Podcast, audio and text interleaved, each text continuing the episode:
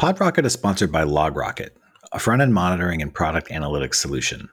Is to say, it's not really sponsored by anyone. It's sponsored by us, LogRocket, and we're giving it away for free. The podcast is free. The product is not free. There's a free trial. We could split hairs about whether or not that's free to you. But anyway, that's it. There are no more ads. If you're interested and you want us to know that you came from the podcast, please go to logrocket.com slash podrocket. If you don't care, logrocket.com works just fine. Thanks. In this Founder Friday episode, Ben interviews David Thor, founder and CEO of Architect, the world's first DevOps as a service platform. To talk about the DevOps landscape, how Architect improves developer productivity, and how it helps teams adopt best practices. Let's get started. Hey, David, how's it going? It's going well. Thanks for having me, Ben. Yeah, super glad to have you. And as someone building a company in Boston myself, I'm always very eager to talk to other people building companies in Boston and investing in this tech ecosystem. Doesn't get quite as much hype as some other cities, but I mean, there's so many talented people here and it's been a really supportive and awesome community for us at least. So I hope that has been the same as you've kind of been building your company. Oh, definitely. And same with past companies too. Despite us not getting a lot of the notoriety, there's a lot of opportunity here too in the startup landscape for sure. Yeah, so I, I want to jump in and learn about Architect. So would love to hear a bit about what you're building. And I mentioned this to you before when we were just chatting, but a lot of our podcast audience tends to be front end developers. So we can certainly go deep and learn about a lot of what you're doing, but I want to make sure that it's approachable to audience members who spend most of their days building front end infrastructure. So tell me a bit about what you guys do. Yeah, of course. So notably, I think a lot of the audience that runs into the problems that we're talking about is backend engineers with containerization and microservices. But the reality is that the problems plaguing DevOps, the problems plaguing with automation and with deployment in general today have to do with a lack of capturing relationships between applications. So even in the front end landscape, you know, people building web applications, usability and user experiences eventually connect back to databases and APIs. And in many cases, those APIs have their own dependencies and messaging queues and other APIs and so on and so forth. These relationships matter, but they don't get a lot of love. And really, they are effectively the key to achieving automation is by capturing those more effectively. So our product actually takes inspiration from dependency management, like NPM for a lot of people familiar with front end, to allow people to assert the relationships and dependencies that are external to their application. So I need payments API, I need uh, the, just the backend API for my front end, I need a database. These are things that we can assert simply. We can specify the versions that we need, and our system will not only deploy your application, but it'll auto provision those dependencies, auto connect to them, and automatically write all the strict network policies to make that happen in a secure fashion. So taking what started as container delivery and making it truly application delivery, application deployment. Everything's connected, everything matters. And if I have dependencies on something that's more than my own code, I need to make sure that's there. And if it's not there, I need to make sure I make it and connect to it. Got it. So like imagine I have like a service and this service is responsible for, you mentioned dependency, something maybe like a payment service it depends on. And that could be, I guess, my own payment service, or would it be fair to think about like Stripe as a payment service that it might depend on? Mm-hmm. So Absolutely. explain a bit more. What is the problem that DevOps teams and developers face today when you have some service that might depend on an external service like Stripe and how Architect streamlines that? So external, internal services, really the only difference is who's responsible for standing it up, who's responsible for making that API available, and potentially where it lives too. It's either going to live inside my infrastructure or some other company is maintaining it for me. Same thing with databases too. If I were to make an RDS instance, Amazon's just maintaining the database for me, but I could just as easily make one myself. But from my application's perspective, the only thing I really cared about was that there is a database and there's an address and credentials for me to connect to that database. But doing that is more than just saying so today. If I, as a developer, make something that needs a database or needs to connect to a payment service, I need to tell someone about it. I need to say, hey, you need to make this API available. You need to make this database available. You need to tell me what address it has. You need to tell me where the credentials live and how I can get them. If you need to change credentials, we need to coordinate. It's this whole back and forth process. And then when developers try to do it themselves, that's how we often end up with things that they're not familiar with, like networking policies and networking security being a weakness. We've seen a lot of high profile hacks in the last five, ten years where a lot of developers now have new access to make databases, to make messaging queues, to make APIs but they're not as sophisticated or familiar with the security practices and network security and protocols and tools. That's really the job of operators. And DevOps has emerged as kind of that role to glue those roles together to help developers engage with operations and do all this stuff safe and secure. But it's still a very manual process. And it's manual simply because we don't give a lot of those relationships love. We require it to be manual. We say that these DevOps engineers need to come in and help you transform your application into infrastructure. But all you cared about was that this API exists and that I need the credentials to access it. And if you have the simple way to assert that, we truly can automatically turn that into infrastructure. We don't need that DevOps role anymore. We can just allow you to serve yourself, allow you to assert these relationships, and automatically deploy. So, really, it's about giving that power back to developers making applications to integrate with other stuff and make their own environments. If we wanted to stand up something end to end, but I needed a database and an API and another API, becomes a lot for me to actually provision. If we index those relationships, we can do that all in one foul swoop, one command, and it's all just automated and automatable for everyone. And what does the process of defining those relationships look like? Like, is it a, a YAML file, some sort of configuration file, or is it something you do in a UI? Like, what is the interface for the for developers to, to build these relationships? For us, it's very much configuration file based. So we tried to take a ton of inspiration from NPM because it was such a popular tool that provided such a graceful experience for dependency management, not for microservices, but for libraries. But that usability still holds true for microservices. It's just the resolution process is different. Instead of downloading all the source code that is from all these dependencies, we have to actually run the services and then broker the connection to it. So we're doing all that. We fulfill it a little bit differently than NPM does with package management, but we provide the same usability. You just write a simple YAML file, file architect.yaml, you cite your dependencies, and we're able to provision all the resources you need as a result. And in terms of actually provisioning these resources, can you do it on any cloud environment? You know, AWS, Google, Azure. I have an existing environment. Do you plug into any cloud and do the provisioning, or how does that work? Yeah, we support any cloud provider right now. Notably, containers are the main predicate or main resource that we demand for our applications. So anything that fits inside a container or anything that can be a hosted service, we can automate the instrumentation of, automate the configuration and deployment of, and service discovery, network security, credential management, all that jazz.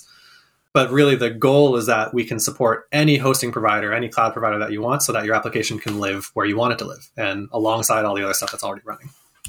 And in terms of running in containers, does that go for like databases and stuff as well? Or what about like the things like BigQuery or some of the like provider specific services that don't neatly fit into a cross platform container? That's a great point. It can include containers, but really the idea is that from a development perspective, a database is a great example where I care that the database was made, that it's running, that I have access to it. But I, as the person making the application, don't really care how. If I, for example, ran it locally, for it to be run inside a container is totally reasonable. That environment might not be around tomorrow. I might completely reset it tomorrow. But for production, that's not acceptable. We need something more persistent, more manageable, more secure. So I should still be able to say, I just need this Postgres instance but the team managing production for me can say Postgres instances mean RDS instances in production, or they mean Cloud SQL instances in production.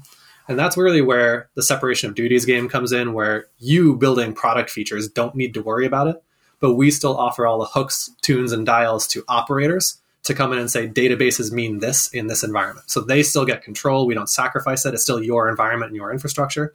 But developers building features don't actually have to worry about that fulfillment. So in a lot of ways, it's it's not just about a tool to you know improve developer productivity. It's a way for teams to really think about you know as you said separation of duties and team organization and team responsibility. Yes, exactly.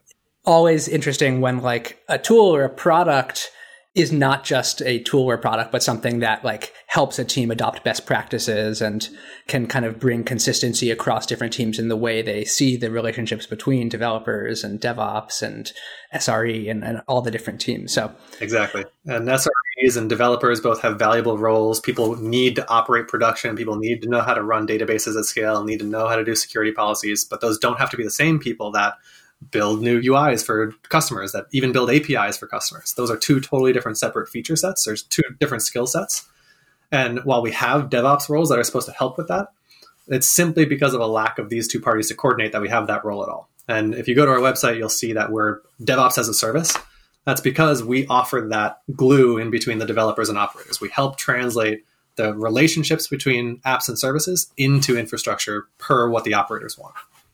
And so I'm curious to understand like, you know, the ecosystem. So I know like HashiCorp comes to mind when I think about like tooling in this space. Like how does Architect compare to some of the services from HashiCorp like Terraform or some of those tooling that do try to automate configuration and put configuration as code and some of those concepts? Of course. And we're not shy about this at all. We are built heavily on top of HashiCorp products. They have built a lot of these granular infrastructure utilities that are extraordinarily valuable at scale, but it's really the developer experience for them that's lacking. They're designed to make the lives of operators easier. They're designed to make it so that I'm not bash scripting to make infrastructure, I'm declaring it as templates and code. But for applications, it's still a lot and it's a new language to learn. And then I'm hard coding it all to the different deploy targets. I'm hard coding it to AWS or to Azure or to Kubernetes. And really, we want to simplify that for developers that you really don't care about the infrastructure as long as you trust the parties that are going to fulfill it. What you care about is that the things I need are there and that I can connect to them. So just give me the addresses and give me the credentials and take care of the rest for me. That's the experience we want to provide. And also, we want to help solve the problem of distributed contributors, microservices, applications, people who build different apps that share infrastructure inside big organizations. They all phone home back to the same infrastructure. And all the information comes from so many different organizations, so many different teams we don't want them to have to all work in this mono repo of templates and infrastructure as code to say, hey, where does my application need to fit in all this? You can just say, here's my thing, here's the things I need to connect to, and we'll string it all together for you.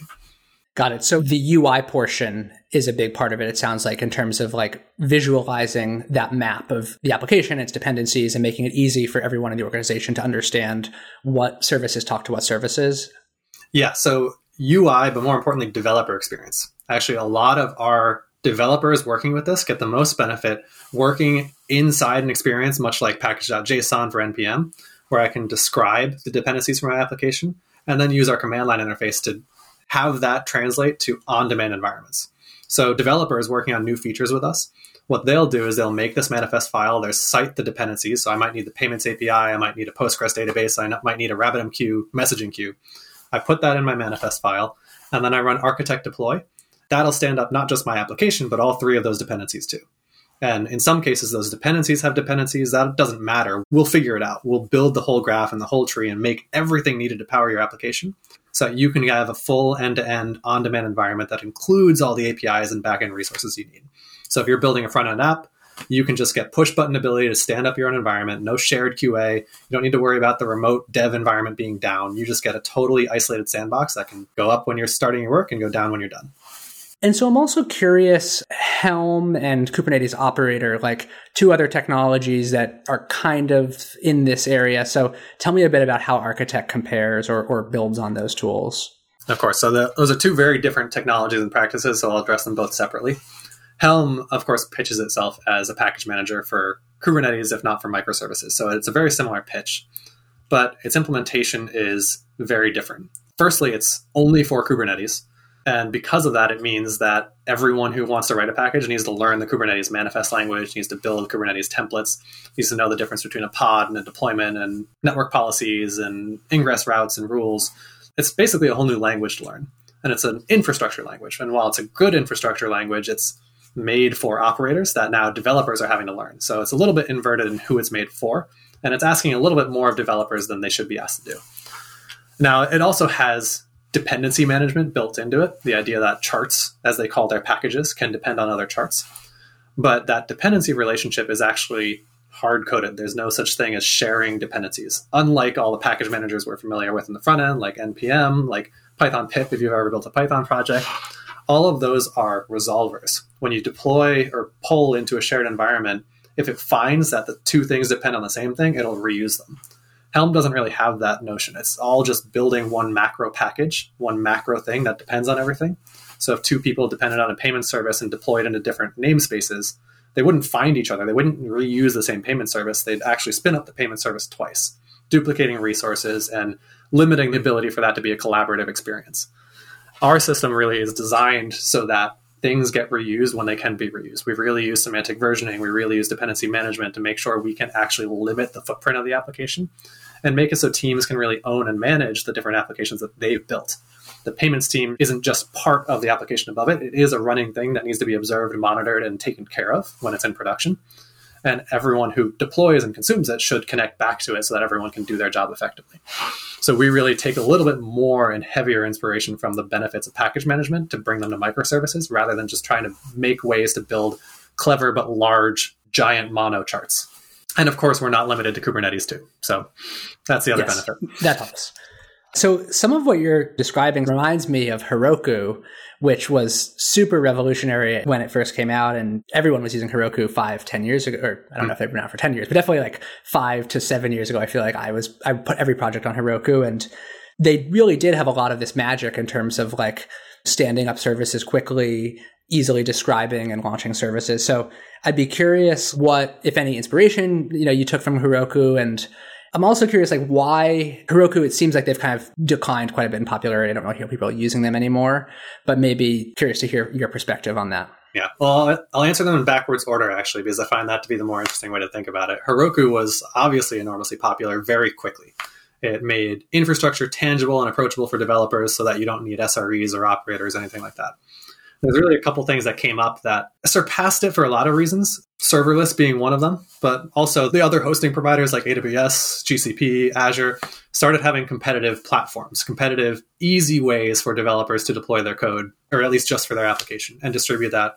And the teams, the operations teams, liked working with AWS and Azure better because they were already there. I don't want just some of these applications off in Heroku, especially when I don't control the infrastructure. Let me control the VMs and you can deploy on it, and we're both happy.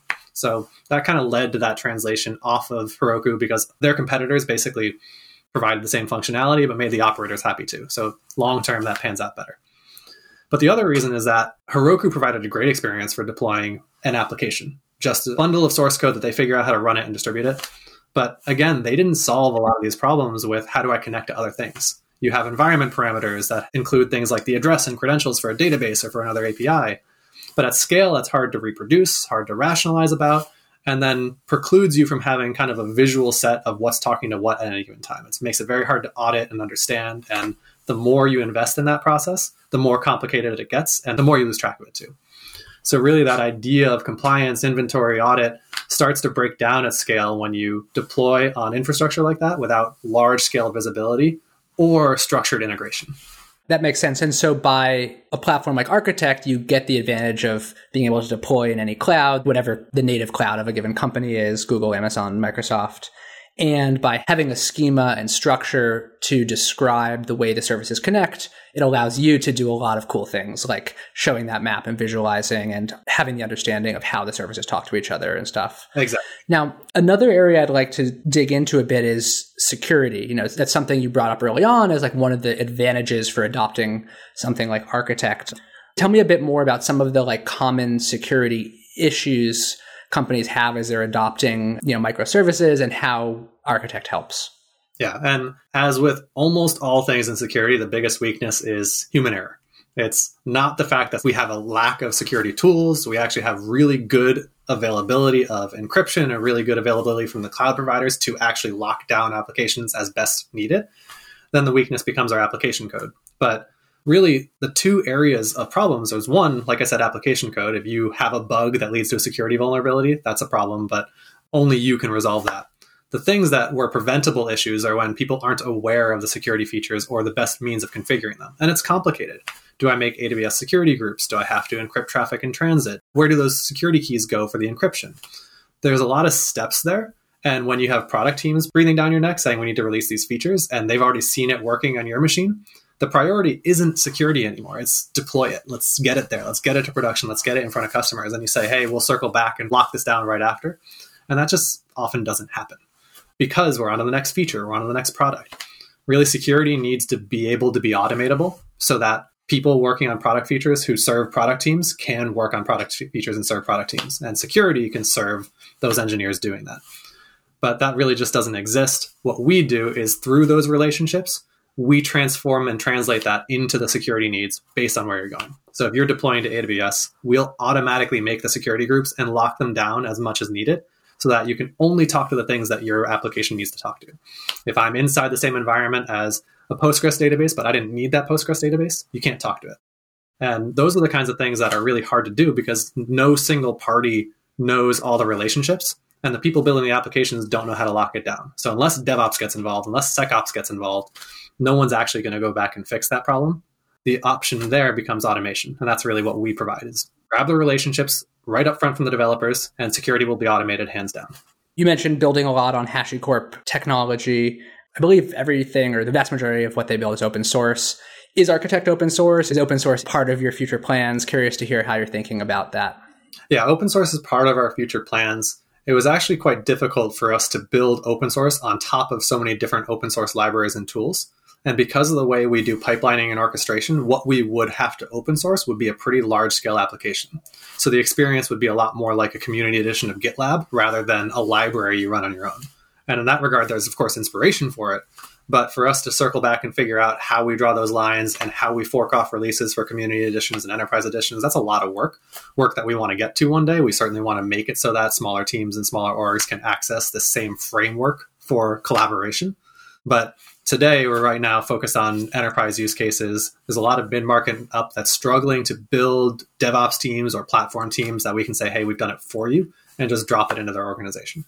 Got it. So you don't think open source as of today, it seems like it's not a barrier to companies adopting. People see the value and they, they don't care a ton if it's open source or not.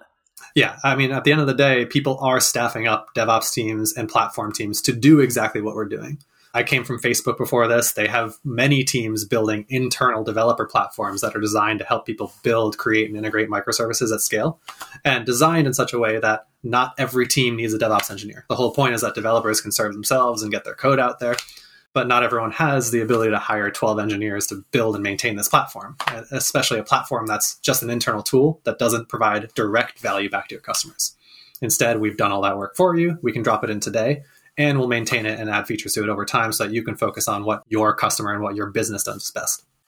And was your experience at Facebook kind of what inspired you to go and start a company? And, you know, we've seen a lot of very successful businesses have been built by people coming out of Facebook, Google, you know, the huge companies that have a lot of incredible internal tooling. And we've seen a lot of successful companies kind of take inspiration and build it for everyone else. So would you say you kind of fall into that camp? Or if not, what inspired you to, to start this business and, and build Architect? So Facebook definitely provided validation of the idea for Architect in particular. But actually, this business is my third startup in the last seven years. The first of which was DevShop that I had built out right after college. I had wanted to do consulting, wanted to get a better understanding and pulse for what other people were building.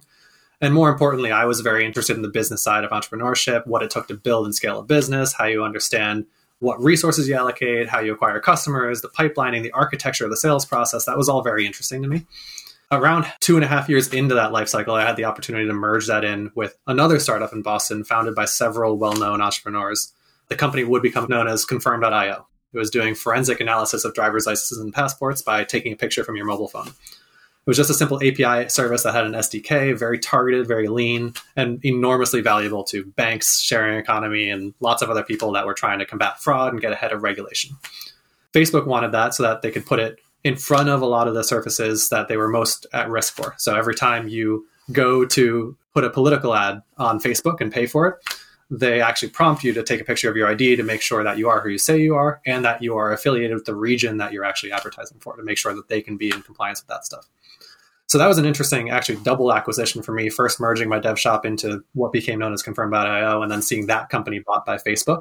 And that's how I landed there. So I've had the bug for startups for years and years and years, obviously.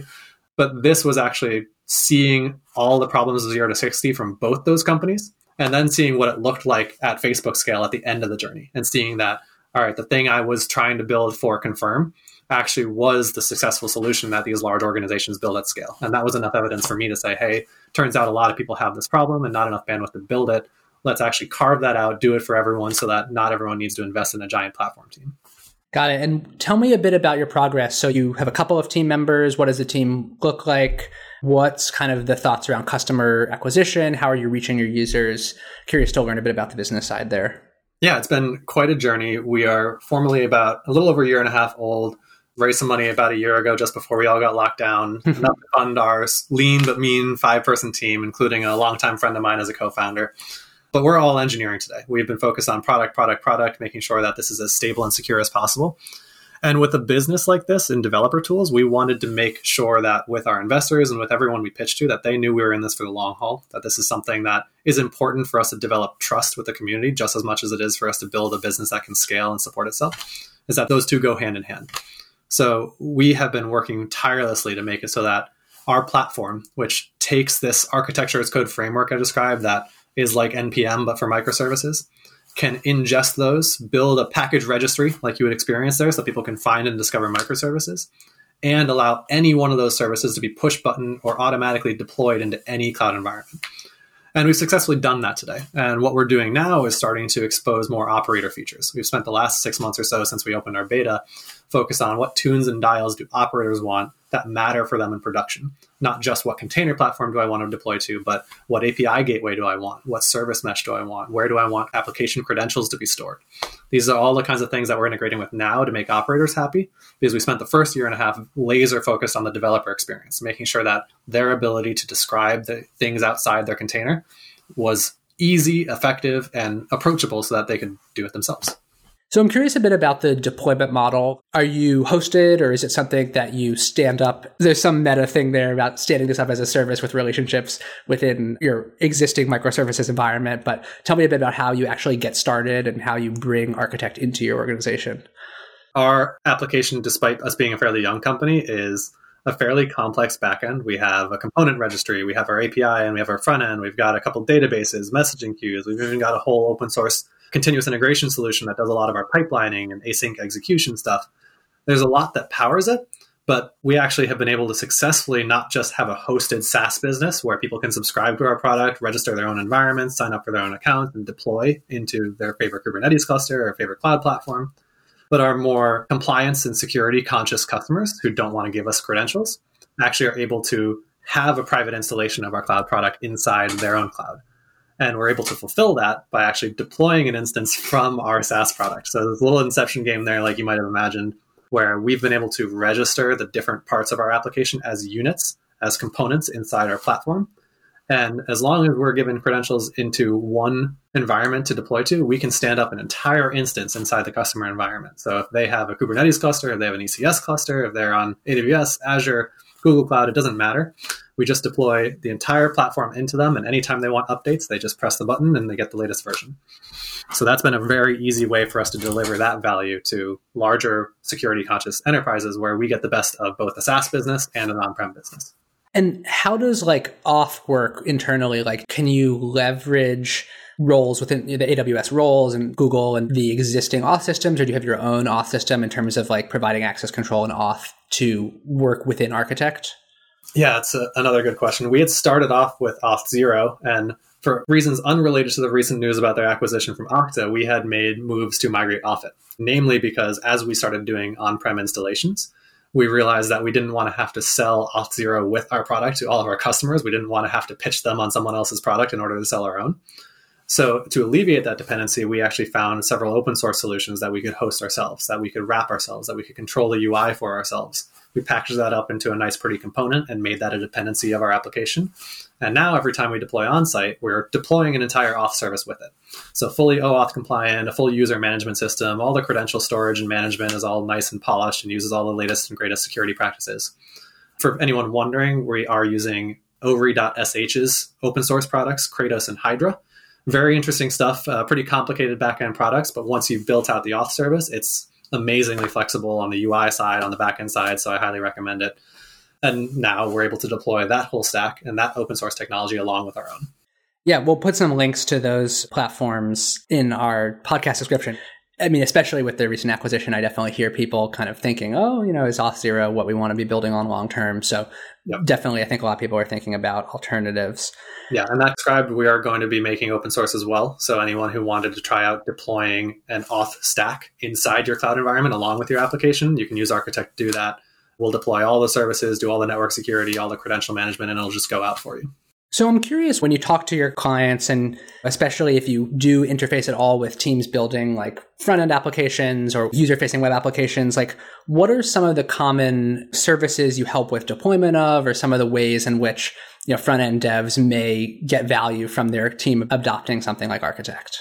Yeah, well, we work a lot with backend teams to do a lot of microservices based architecture. So people who need more than just databases, but also have a shopping cart service that connects to a payment service that connects to a notification service and so on and so forth. It's very, very complicated, increasingly so the more relationships that you have. And we help people rationalize it, help people describe it, and help people deploy it.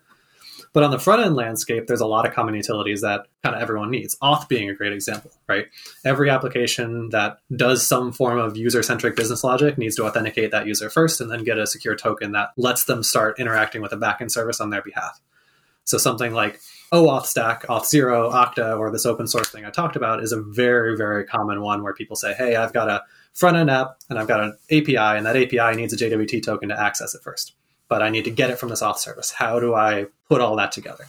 And our system really helps out a lot with that. If I'm building my static site server, single page app and I need to connect back to an auth service, I can simply cite it as a dependency and start routing traffic to it. Whenever someone clicks a button, I can go to that auth service, formulate the OAuth call, and then I'll get a call back with the JWT eventually, and all works out great.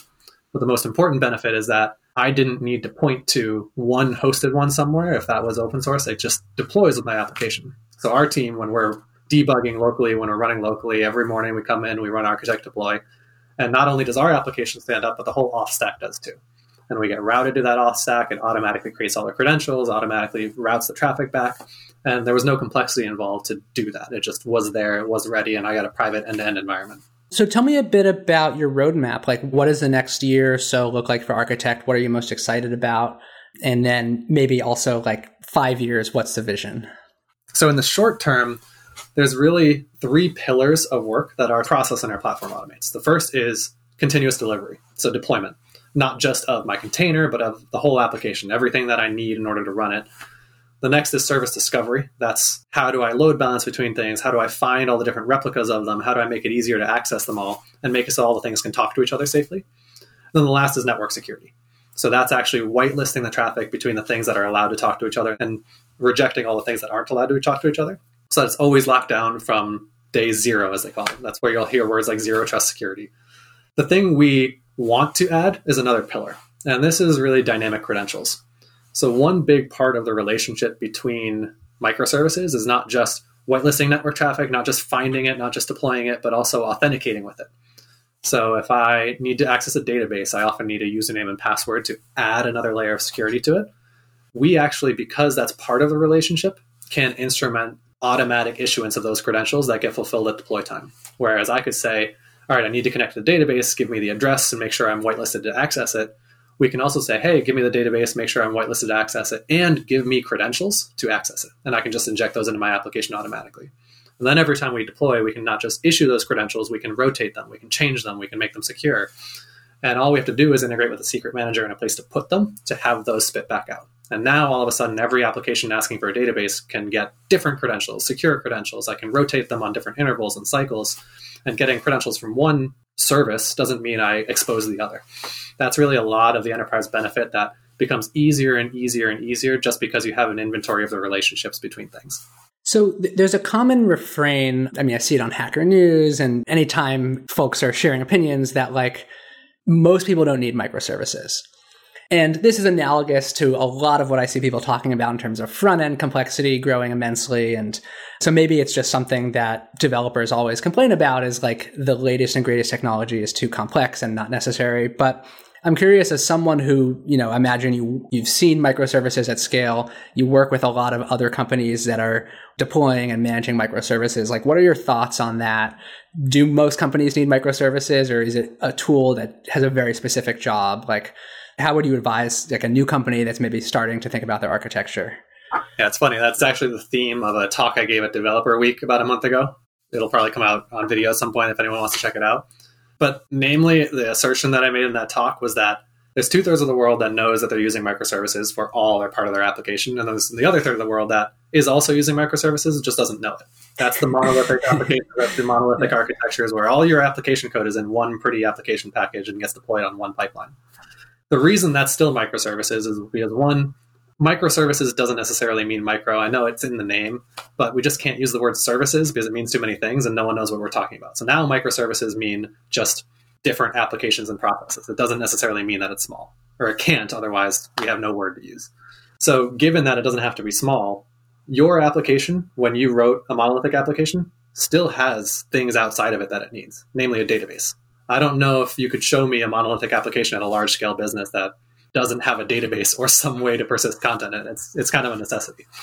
And guess what? Someone else wrote the code for that database. That's commercial slash open source software that's just packaged up and available, and you depend on it. And someone else is hosting and managing it in many cases, but it's still a core dependency. It still needs to be there.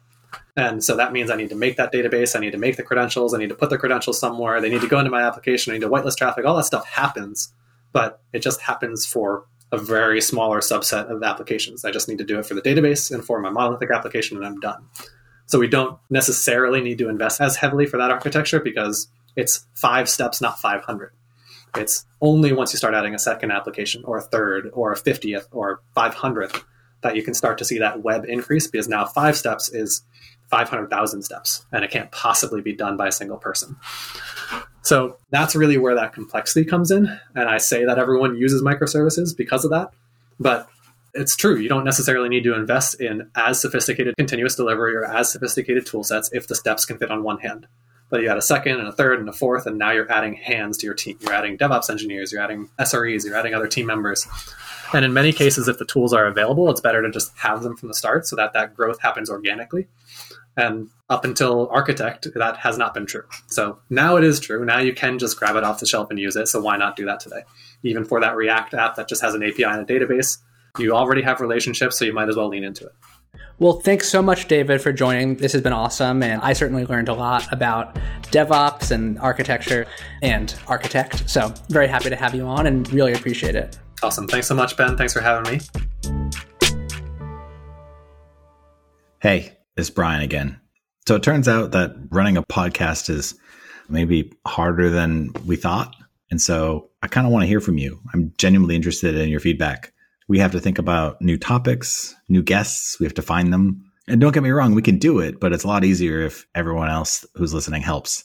So if you'd like to suggest a topic or volunteer to be on PodRocket, we'd like to hear from you. So you can do that by going to podrocket.logrocket.com slash contact hyphen us. The hyphen is next to the delete key if you're curious. If all of that is too long, you can just email me directly, brian at logrocket.com. That'd be great. Also, if you're feeling magnanimous, be sure to like and subscribe to PodRocket. Thank you.